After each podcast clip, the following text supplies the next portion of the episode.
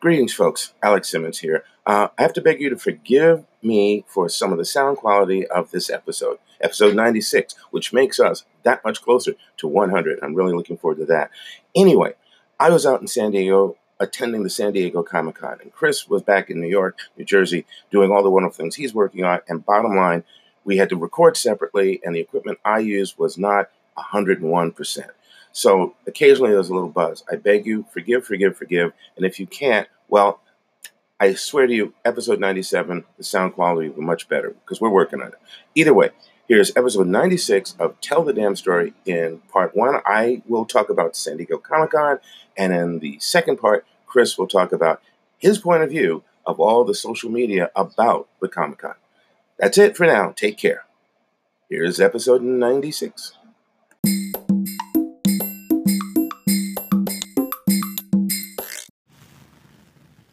Okay, welcome to another episode of Tell the Damn Story. It's Alex Simmons here, coming to you from San Diego, where I have been attending the San Diego Comic Con for the last 3.4 days.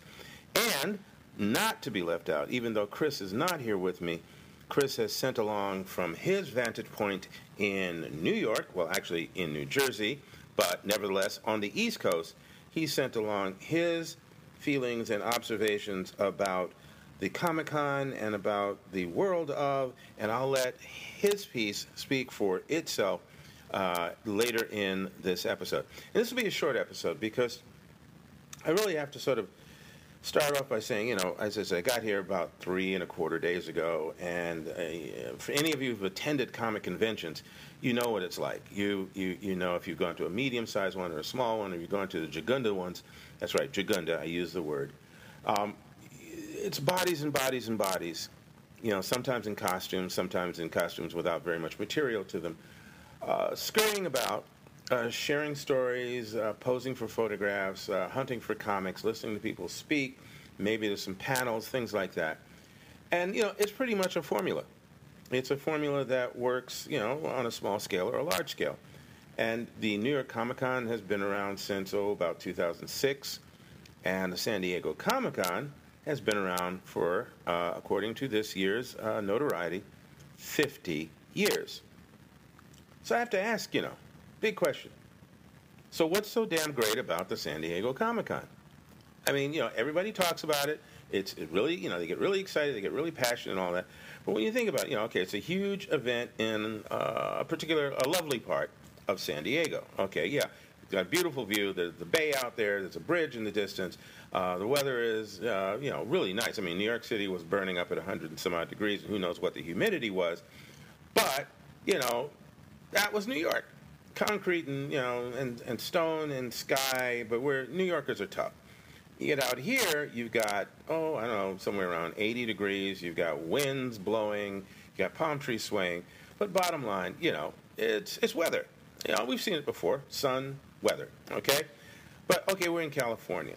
We're in California, you know, and California has movie stars and mudslides and earthquakes, and New York has muggings and weather and uh, screaming politicians. But okay, either way, it's a life experience. But again, it's okay. The San Diego Comic Con, everybody talks about it. It's like it's like okay. It's got a lot of celebrities. Uh, believe me, comic book celebrities, movie celebrities, TV show celebrities. When I was out here this time, um, one of the celebrities I ran into, or one of the certainly uh, a film, or a recognized a TV film performer, was the young lady who plays Wynonna Earp in the uh, series, the TV series, the same name, and it's coming back for its third season. And there was a bunch of people lined up at IDW for her autograph. And I ran into a young man who used to work with me at Archie. I mean, you know, he worked there, and I wrote for them. And you know, Scott and uh, good old Scott managed to. Uh, it was exciting to see him. It was fun to see him. And he was telling me, you know, he's moved and he used to work for IDW and now he's living elsewhere, but he's also just written a book with George Takei, which is they call us the enemy. And if I've mispronounced any part of that, I'll correct it later. But okay, he's written a book with George Takei. Oh my, you know, George Takei, right?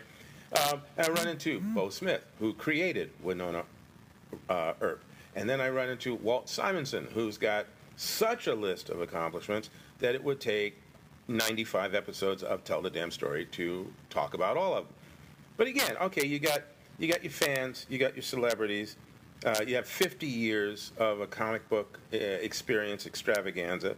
Know, what's I mean, it's it's comic books. It's it's uh, a Comic Con. What's so damn special about it?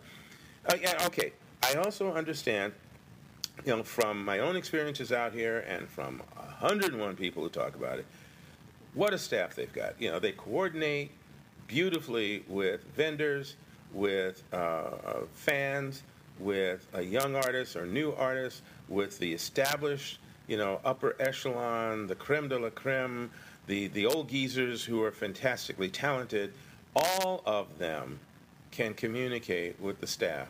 And somehow, some way, things get worked out. And yes, they house the Eisner Awards. All right. Well, you know, other conventions have awards too. So, gee, you know, it, it, yeah, I know it's Will Eisner.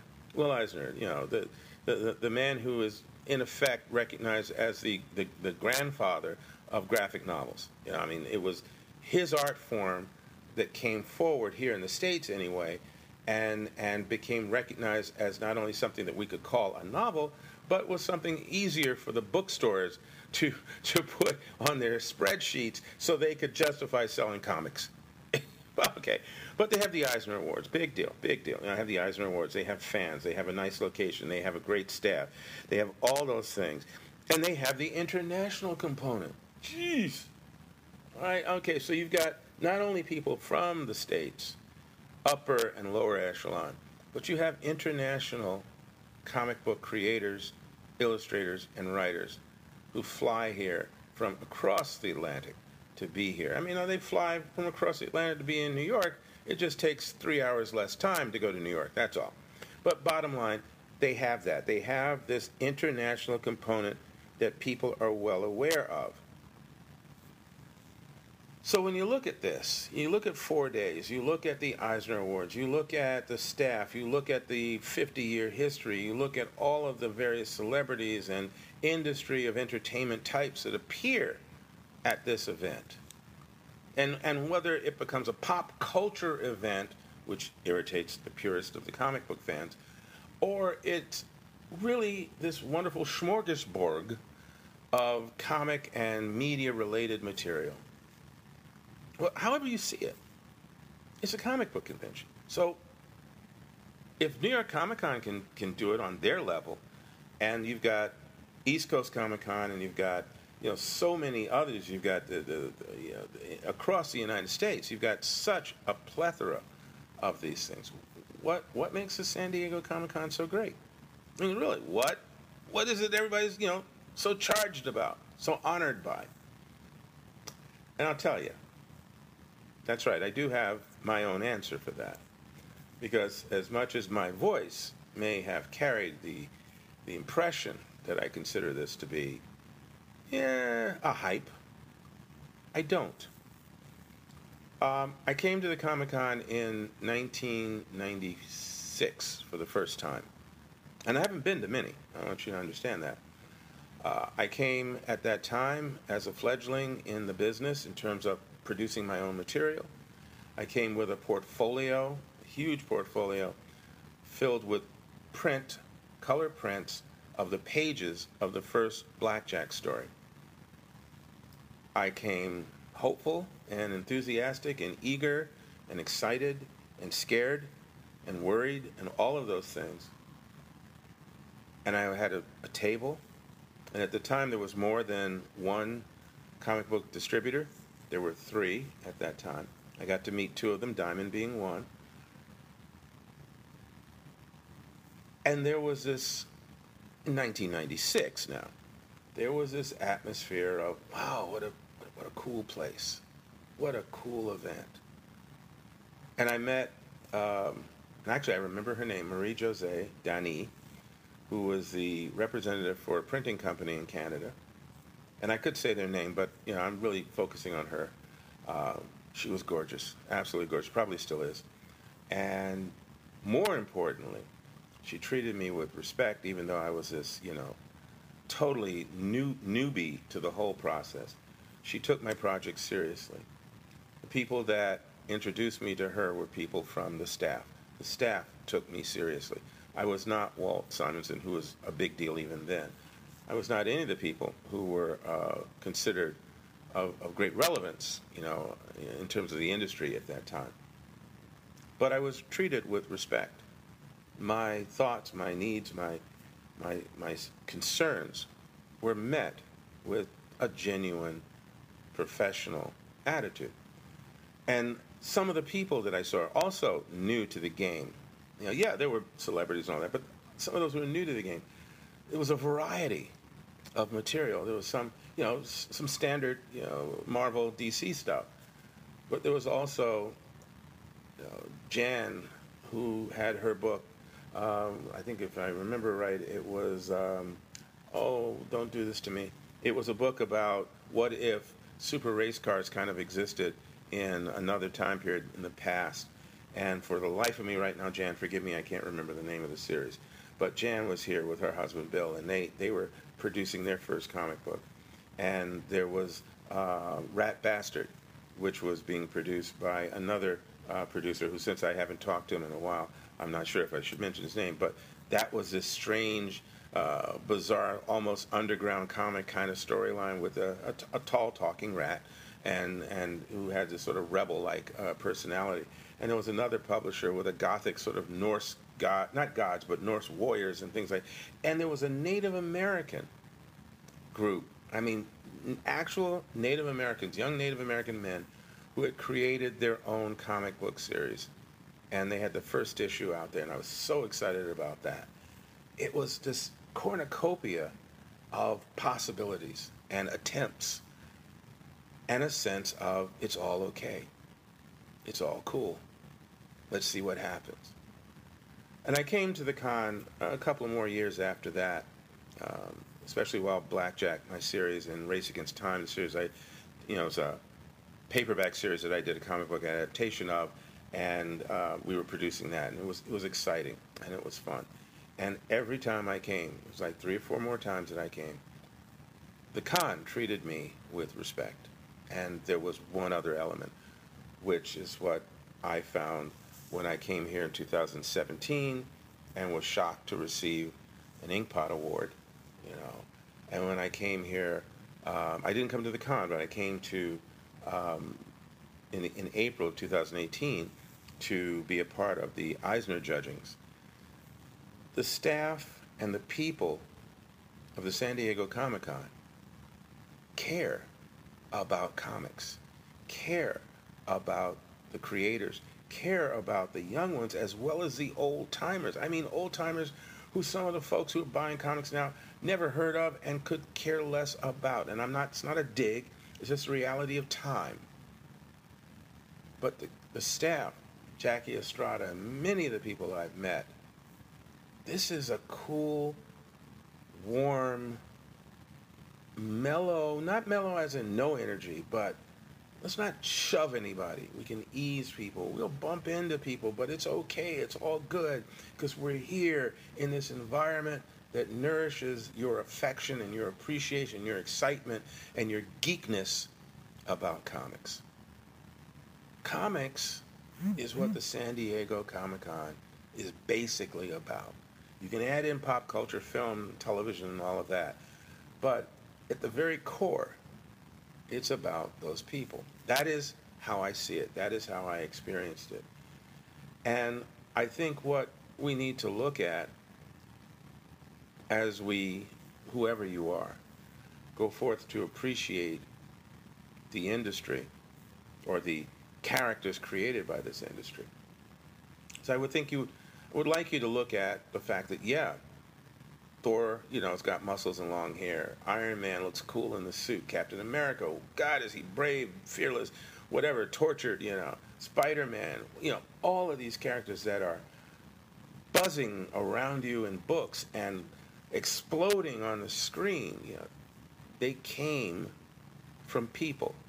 They came from somebody who sat and wrote or someone who sat and drew the stories that created the source material for every one of these films and TV shows that you're watching now. Human beings came up with this. That when you go to see these human beings at a con, they're not statues. They're not animatrons. They're not um, unfeeling. You know, Stan Lee was one of the fortunate, lucky elders of this field who was treated by the fans with respect because, yeah, an old, old, old, old dude, but he's Stan Lee. Julie Schwartz, Dick Giordano, um, you know, Larry Hama, uh, Brian Stelfreeze. There are people, Irwin Hasen, there are people who helped build this world that you are enjoying. And if you're a young artist coming up in the business, they help build this world that you are about to flourish within. And I felt like, especially this time, the San Diego Comic Con felt like home. Now it's, I, I haven't been here all 50 years. I've maybe been here five out of 50. But I came home. I was treated as if I came home to visit. And as I walked around on on Friday afternoon, I had sort of a bittersweet moment. I um, I walked the the lower levels were a small press. I walked around the area of the Artist Alley, and I walked through the silver and golden age comic book retailers area, and didn't see many, many, many of the faces I remembered. You know, I saw similar material. I saw uh, some old comics that I wish I still had. I saw people exchanging ideas, and I saw new artists and new writers, you know, proudly proclaiming or presenting their material. And as much as I was excited by some of the new material that's out there, I felt the loss of some of those folks who back in 1996 or 98 or 97 you know, that I'd seen, the one that I saw again in the mid 2000s. Many of them weren't there. And I felt for a little while, I felt like, wow, you know, am I coming that close to my time? When not only will I not be here, but no one will remember me. You know, and you, you have that moment, and then at the same time, and I mentioned earlier this young gentleman, Scott, who had co written this book with George Takei, And Scott was excited to share that with me because Scott and I back at Archie, we talked. We were two creators, writers, who were excited about the process and the, and, and the, the wonder of it all. And yes, we are many years apart in age, and I wish him all the best with everything he's pursuing. And I got a charge out of that, out of seeing that. And then I saw Walt Simonson, and I, I was great. And earlier I'd run into, you know, brother David Walker, and his, his comic book Bitter, Bitter Roots is, is actually, you know, there's, there's some major buzz around that, and I'm excited about that. And then later I saw a panel with John Jennings in there, and that was exciting. And, you know, all these things start to happen. And you realize, yeah, time passes, work passes, people pass. But the feeling in this event is still this warm love, excitement, qu- quirky, bizarre energy that it's all good. It's all about comics. It's all about having a good time. And then you see people of different races, ethnicities, body size, genders, predilections, uh, costumes, you name it. The variety is in there. And you just this is this is the world. This is the world we live in. And if you come in these wacky costumes, you come with these these wild T-shirts and things, or you come dressed in drag, you come anyway. The feeling was, in here, it's okay, it's cool. You know, everybody's at the party. I haven't seen my buddy Don McGregor in a long time, and um, Don and I, you know, back in the day, Don was writing the Black Panther comic book series for Marvel, and he went through a lot to get that done, and, and you've heard that story before if you've listened to one of our episodes, earlier episodes.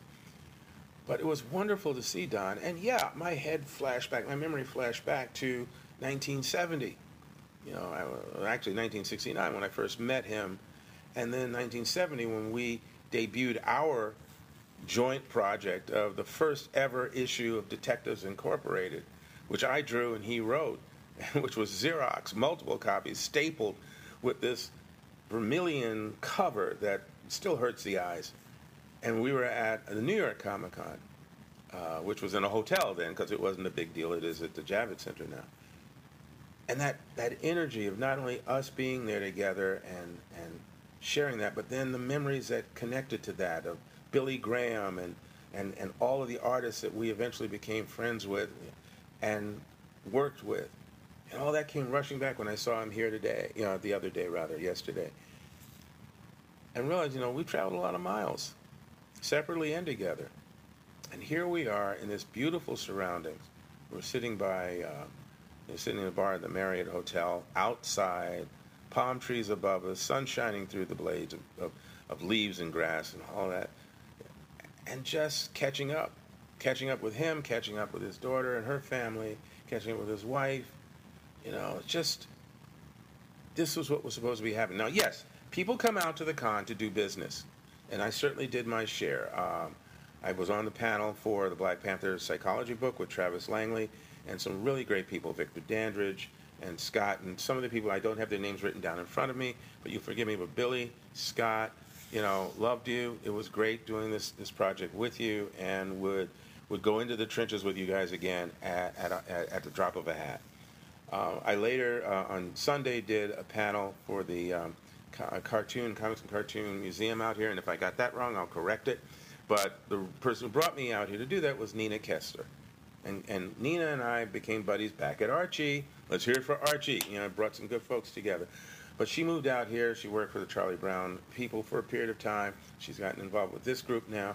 And I was able to do with Melissa, and I don't have her name in front of me, and I'm a bad guy, but you know I'm doing this on the quick because I know I've got some other things about to happen, and I want to make sure I record this and get it up onto the uh, site because it's supposed to happen on Sundays, and dang it, I'm going to do that. But anyway, I, I digress.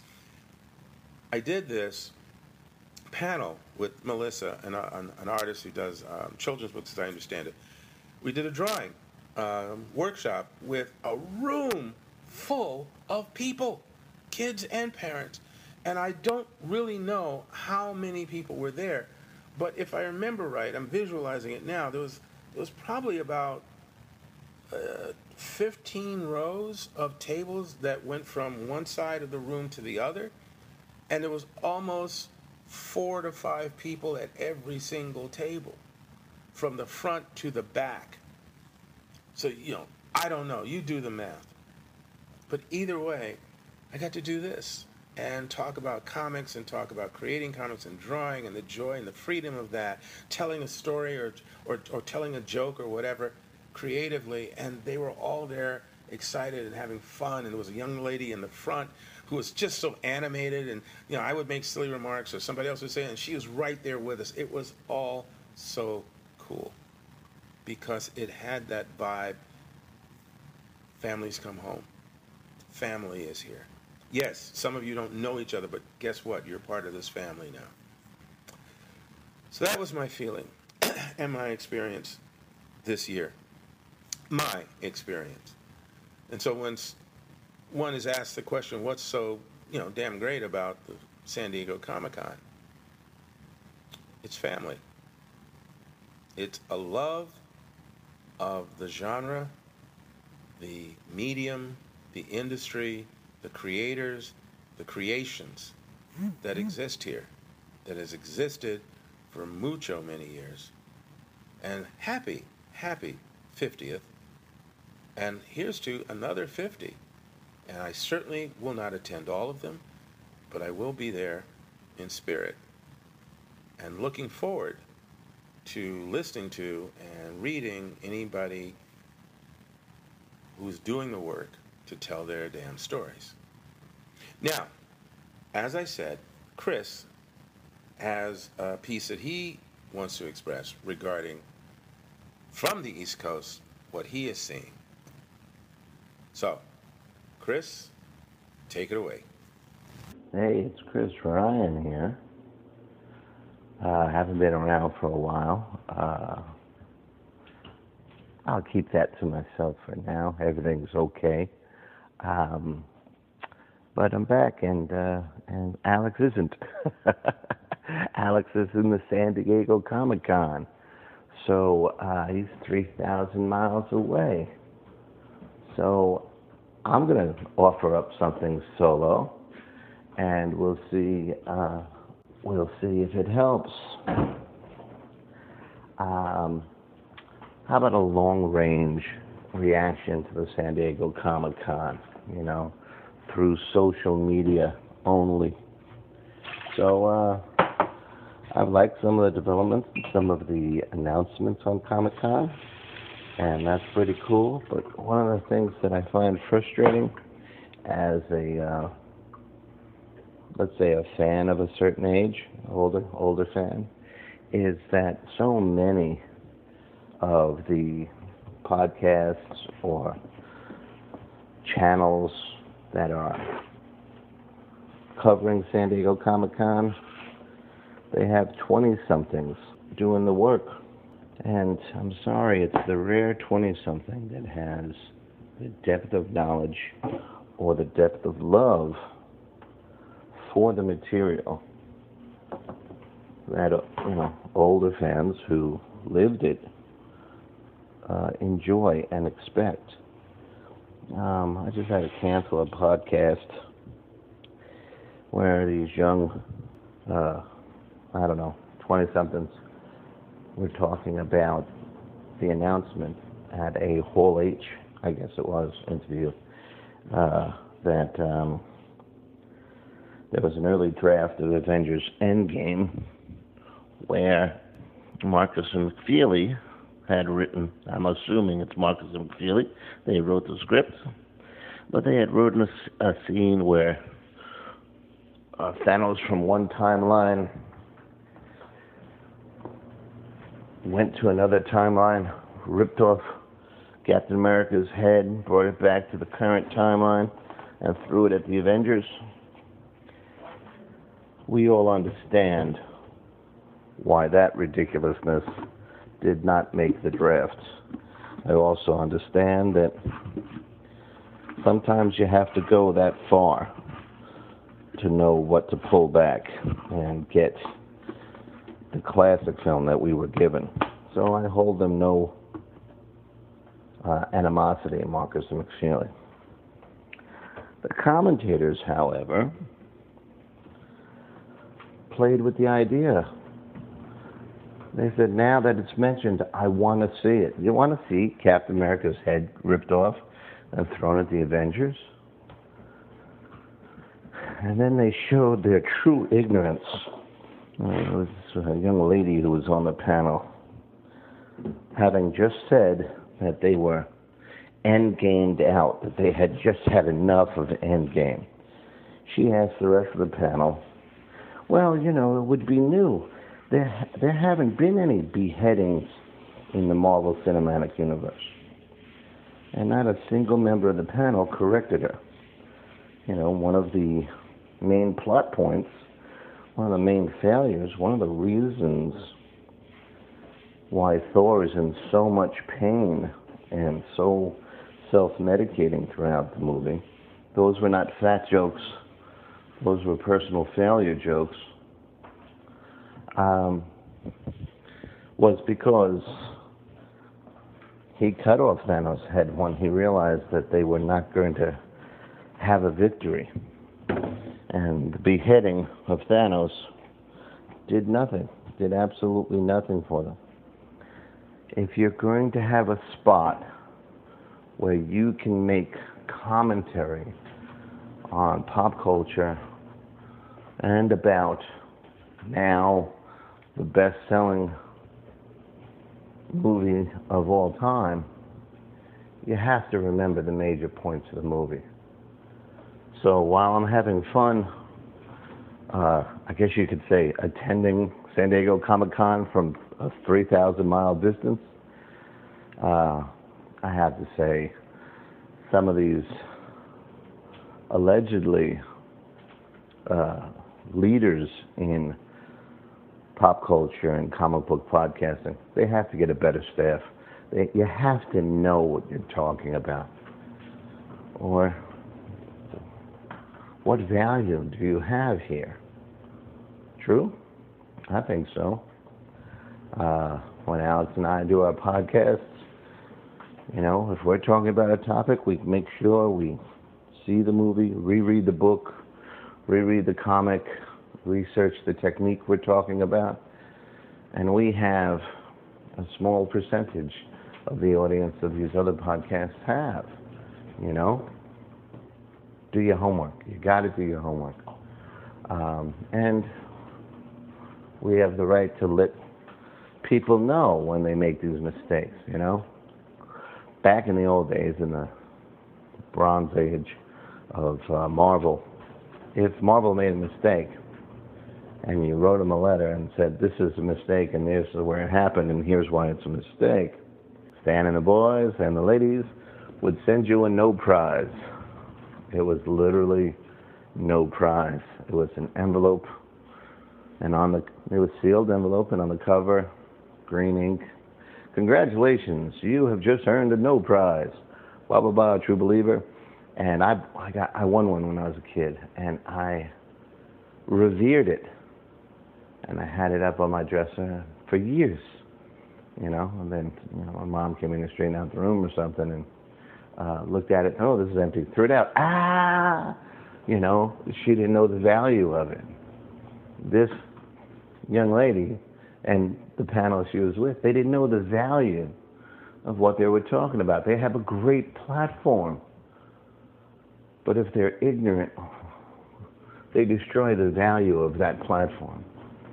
So enjoy the coverage we're getting from uh, Comic Con. And Marvel has put out an interesting um, menu um, of upcoming movies. Got to tell you, I, I think they're taking a big risk with the Eternals, and I hope it pays off as well as Guardians did, as well as the others did. Um, but that's not what I'm most particularly thrilled about. I'm really thrilled that uh, particularly if you look at WandaVision, which is going to be a series on Disney Plus, and it's immediately followed by um, Doctor Strange in the Multiverse of Madness, and you see Doctor Strange, Nightmare, and Wanda. This is fantastic to see them now not afraid to connect series work on television or on cable or whatever you want to call it these days, uh, and film cinematic work. I think that's great. I think that really widens what they can do. Uh, it is a great time to be a fan of this material. If you're going to tell the story of this material, you got to do your research and tell the damn story. I hope this is helpful. Uh, I hope you enjoy. Please let us know what you think. Maybe Alex will add this section in to something he's going to do, and we will try and get ourselves together um, next week. Uh, I hope to be broadcasting next week from the Comedians Hall of Fame, or Comedians Museum, way out in Jamestown, New York. So that's going to be a remote broadcast, but uh, we might be able to do something uh, long range between me and Alex. So, hey, let us know what you think and go out there and tell the damn story.